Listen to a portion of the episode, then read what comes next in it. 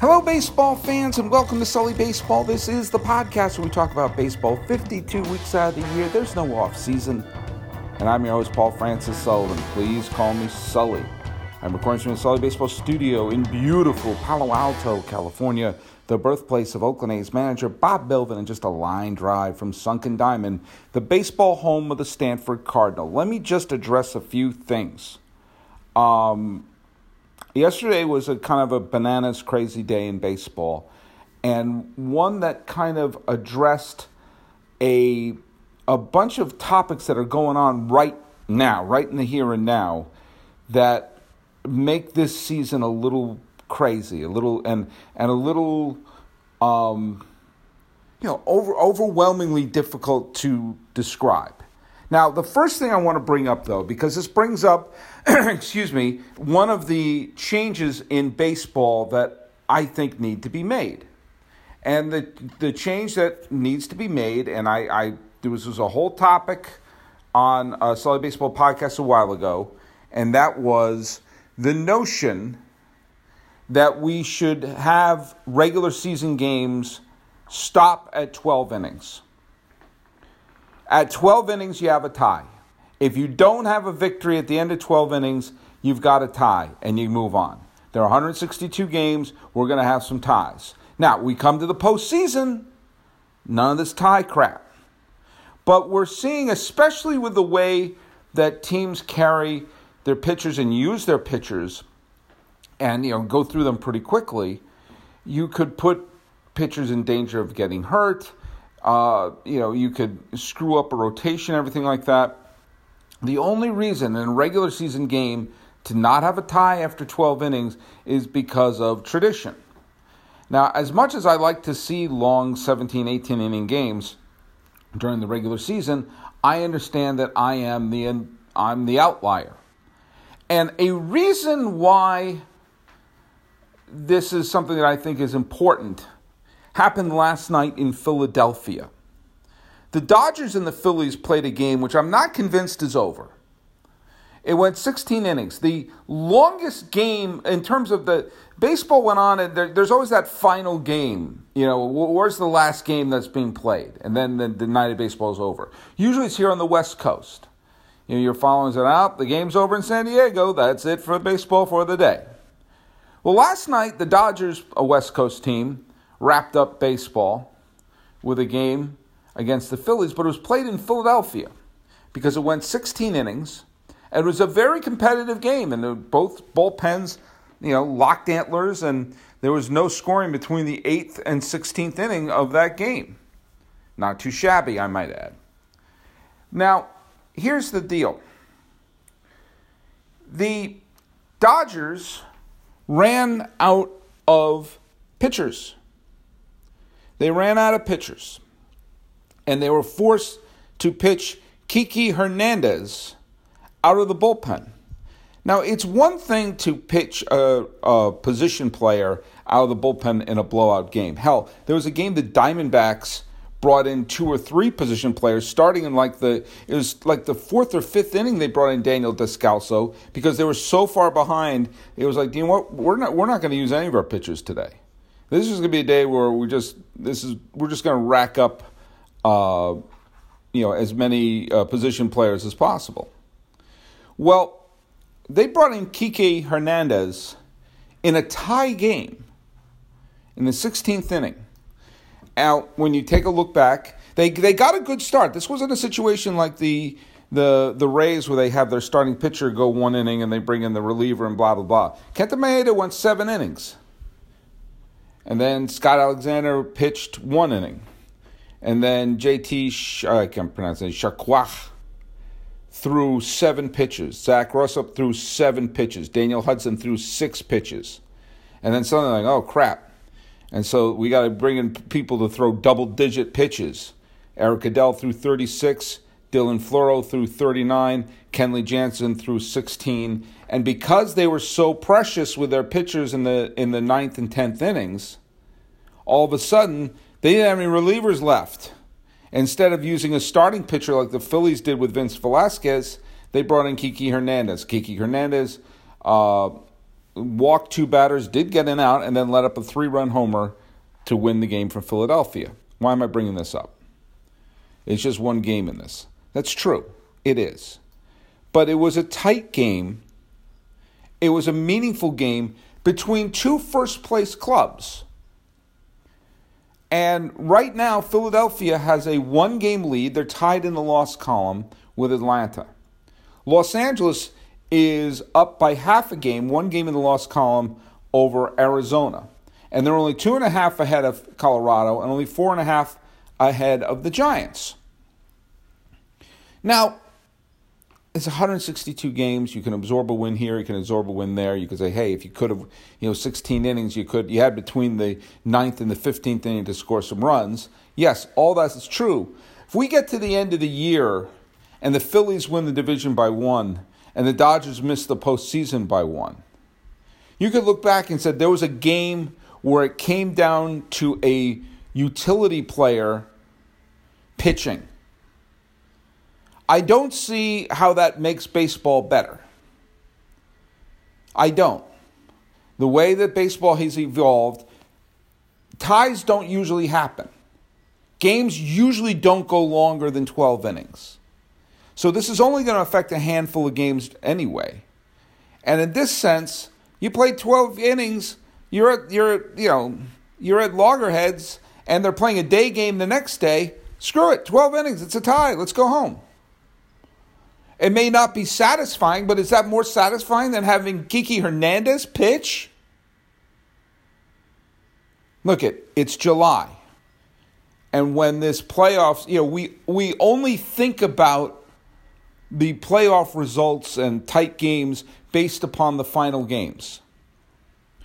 When the Red Sox blew that huge lead for a playoff spot in 2011, the only goddamn game, sorry, Ray, the only goddamn game that anyone thinks about is that final game where Papelbon shit the bed.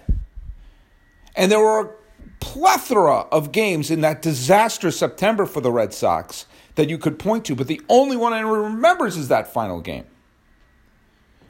And no matter how this postseason unfolds, and we're looking at the National League getting super bunched up right now, a game here or a game there could be the difference between a team making the postseason or not. And the way this National League is being set up, if you just make the postseason, you got a good shot of winning the pennant because there is no powerhouse in this National League. So when you have two first-place teams facing each other, let's try not to have outfielders pitching the game, shall we? I don't think that makes the pennant races better. Now, the other thing that happened, a couple things that happened that are just unbelievable. The Milwaukee Brewers won again. They've been slumping, but they won in a walk-off victory against the Nationals. And the Brewers, despite being very shaky, especially after the All-Star break, are only 3 games back in the loss column, 1.5 games back in the standings of the Cubs. They're still within striking distance. They're still a good, solid winning streak away from getting back into first place. And it's really anyone's guess who the front runner is in this National League. I mean, a couple of weeks ago, I would have said it was Los Angeles. A couple of weeks before that, I would have said it was the Milwaukee Brewers. This is exactly the type of scenario that an unlikely team can sneak in the way the Colorado Rockies did in 2007. Now, the team that I thought I wrote in ink was going to win the division, and I felt as recently as June was the favorite to win the National League pennant, in my humble opinion, were the Nationals. Because I looked at this mediocre National League, and I thought, you know what? The Nats are off to a slow start. Once they hit their aft thrusters, they're going to leave. They're going to... it's going to be the old adage of Ron Howard pops the clutch and tells the cops to eat my dust. God bless you if you get that reference. Bless you, boys, indeed. But here we are. It is, as I'm recording this, it is the 25th of July in the year of our Lord 2018. There you go, Ray. And the Washington Nationals have a losing record. They've played 100 games. This is not early. This is not a small sample size. They played 100 goddamn games. Sorry, Ray. And they've lost 51 of them. Is that disastrous? Actually, yes. If you must know, it's disastrous. They're a sub-500 team. We are 6 days away from the trade deadline. And when you're a losing team at the trade deadline, chances are you're a seller, right? Oh, you can point to a few examples of teams, but the Kansas City Royals did this and the Rockies did that. You remember that because they're outliers. If you have a losing record at the trade deadline, what the hell are you going to do? I almost think, I mean, look at, as someone who's always been a big Dusty Baker fan, I'm sure Dusty Baker is looking at this, having a nice sip of something going, well, wasn't my fault. I was a big proponent of hiring Dave Martinez. Well, I didn't want them to fire Dusty. But once they got rid of Dusty, I thought Dave Martinez was a no-brainer decision because of his experience and maybe not managerial experience, but he had all the earmarks of a great manager. And he very well may be a great manager eventually. This is his first year as a major league manager. A lot of managers don't look very good their first year. Terry Francona, Bruce Bochy, Joe Madden, all these people, Joe Torre. If you look at their early years as a manager, there was some losing in there. But he was handed a 90-something win team. He was handed a division where one team wasn't trying, that is the Marlins. One team was so cursed that eventually one of their pitchers got foot and mouth disease, and that's the Mets, and the Phillies and the Braves were rebuilding. It was the Nationals and the Indians had the two easiest routes to the postseason. The Indians, although they're not a great team, they're running away with their division. The Nationals, they're one bad week away from having the Marlins be within striking distance of them. The Marlins. And now you have to think long and hard about the fact that, Bryce Harper's going to leave via free agency. We all know that. Should they deal him? Should they package him? You're going to get 2 draft picks from him or something like that. What would happen if they do that? Would fans go ballistic? Well, what if they don't make the postseason and he walks? This is a catastrophe for a team that is designed to win this year's pennant. And this window of opportunity could be slamming shut and it being, costing 4 managers and not 1 advancement to the league championship series. But as crazy as those situations are, nothing to me is crazier than the fact that the Pittsburgh Pirates and the Oakland A's are 2 teams that right now look like they could beat anyone. Now, I grant you, they're not exactly playing some of the best teams in baseball right now. But the fact of the matter is, let's take a look at the Oakland A's on June 15th had just gone through a nasty losing streak. And they were, at that time, 2 games under 500 and floundering. Absolutely floundering. Just be like, we're going to be a mediocre team this year, and that's all there is to it. After that date, they have gone on for a record of 25-7. They have won 25 of their last 32 games. And not only have they been winning these games, they've been winning these games with an absolutely torrent offense, filled with players who are going like, wait, who? Wait, Jed Lowrie? Jed Lowrie is hitting the snot out of them. This is the same one. This is not a different guy. Chris Davis, Dustin Fowler, Matt Chapman. Jonathan Lucroy hitting the grand slam. This is a team that you look at, Stephen Piscotty. These are players who would have been easily acquired by anyone. This is Moneyball, 3.0 at this point? I lose track of it. Would it be odd if this is the Billy Beane team that wins it all? The game that last night they were playing the Rangers, yes, the Rangers stink, but the Rangers were up 10-2, and the A's still won it. 10-2 going into the seventh, and the A's still found a way to win. And there's an interesting thing about this A's team because, yes, they have young players, Matt Olson, Matt Chapman, Dustin Fowler, all young players.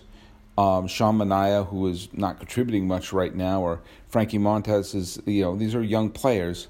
But Blake Trinan is in his 30s.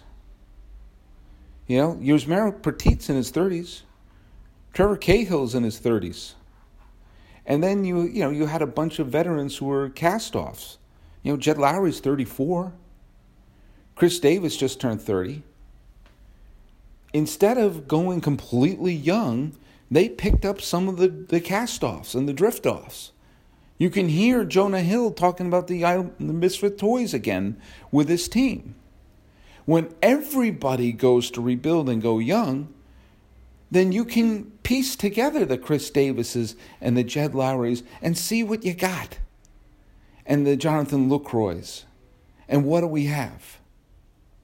You have a team that, of course, by the way the playoffs are set up right now, they would miss the playoffs because of the way divisions are aligned. But they are breathing down the necks of the Seattle Mariners, who last night lost a stupid game to the Giants, where an error in the top of the ninth inning set up the winning run. But right now, the A's, who are playing better than anybody in the American League over the last month and a half, are right now only a game and a half behind Seattle. And remember, Seattle was playing a little bit over its head, too. They're not getting a good season out of King Felix. They have a suspended Robinson Cano. So this isn't like the Seattle Mariners are this giant juggernaut of a team. The A's can catch them. And the A's could be that exact type of team that you don't want to face in a one-game playoff, because they're that type of team that just doesn't give up and knows they're not supposed to be there, so there's no pressure on them. The Yankees or the Red Sox, one of those teams are going to be in the wild card game with over 100 wins, knowing their entire season could be reduced to a forgotten waste of time if they lose the wild card game. And they could face an Oakland team that suddenly has nothing to lose and everything to gain. That's really dangerous. That is truly dangerous. And makes you wonder, wow, this team, the way they're playing, and the fact that they're doing additions. They traded for Familia and gave up virtually nothing for him, adding to what's already a strong bullpen.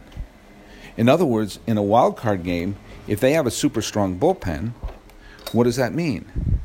That means they can go to it a lot earlier. There's a leaf blower outside. I'm going to shut this window here because I hate leaf blowers. I just can't use a goddamn rake. Sorry, Ray. And the other bizarre thing is the Pittsburgh Pirates have won their last 11 games. This was a team that waved the white flag at the beginning of the year, trading away Gerrit Cole and Andrew McCutchen, saying, well, we're not going to win this year, so let's move on. And they didn't exactly get off to they got off to an okay start, and then they sputtered, and they're like, well, this is pretty much where you thought they'd be. Well, now they've won their last 11 games. 11. They went from being 7 games under 500, and now they're 4 games over 500. And once again, unlike the top-heavy American League, you have a National League that is anyone's guess. The go-to winner was the Nationals, who are not contending. They have to leapfrog. Right now, they are 3 games out of a wild card spot. And who are they chasing? Colorado, Arizona, Atlanta, Milwaukee. Which one of those teams is the unbeatable juggernaut? Which one of those teams are like, well, they don't have a shot against them? All those teams are bunched together. All those teams are on pace to win mid-80s, low 90s. And if the Pirates do add a player here or there, and they're talking to the Texas Rangers about adding from some of their bullpen, although, by the way, the Rangers' bullpen looked yesterday, you may not want to touch them with a cattle prod. It's difficult to look at this Pirate team and say, you know, this Pirates and A's teams are both teams, and you look like, wait a minute, how are they doing this? You know, I mean, yeah, they have the likes of, you know, Polanco is still, you know, hitting lots of home runs and you know, Starling Marte. But wouldn't it be wild that one of the smartest trades made this year was for Corey Dickerson? Corey Dickerson, who was an all-star with the Tampa Bay Rays last year and designated for assignment for basically money purposes. Anyone could have grabbed him. The Pirates did, and he has fit in perfectly with this team. It's funny. The A's and the Pirates have been good at the same time several different points in history. In the first wave of the Philadelphia A's was coinciding with the rise of Honus Wagner and the Pittsburgh Pirates, but the two of them never faced off in the World Series. In the 1970s, the A's and the Pirates were two of the dominating teams in baseball, the Pirates making the postseason in 1970, 1971, 1972, 1974, 1975, and 79. And in the years 71, 72, 74, and 75, in four of those years, the Pirates and the A's both were in the postseason. But alas, they never faced off in the World Series. During the Barry Bonds and Jose Canseco years, the Pirates made the postseason in 90, 91, and 92, while the A's made in 90 and 92, the A's also made the postseason, but they never faced off in the World Series. And this year, or this decade, in 2013 and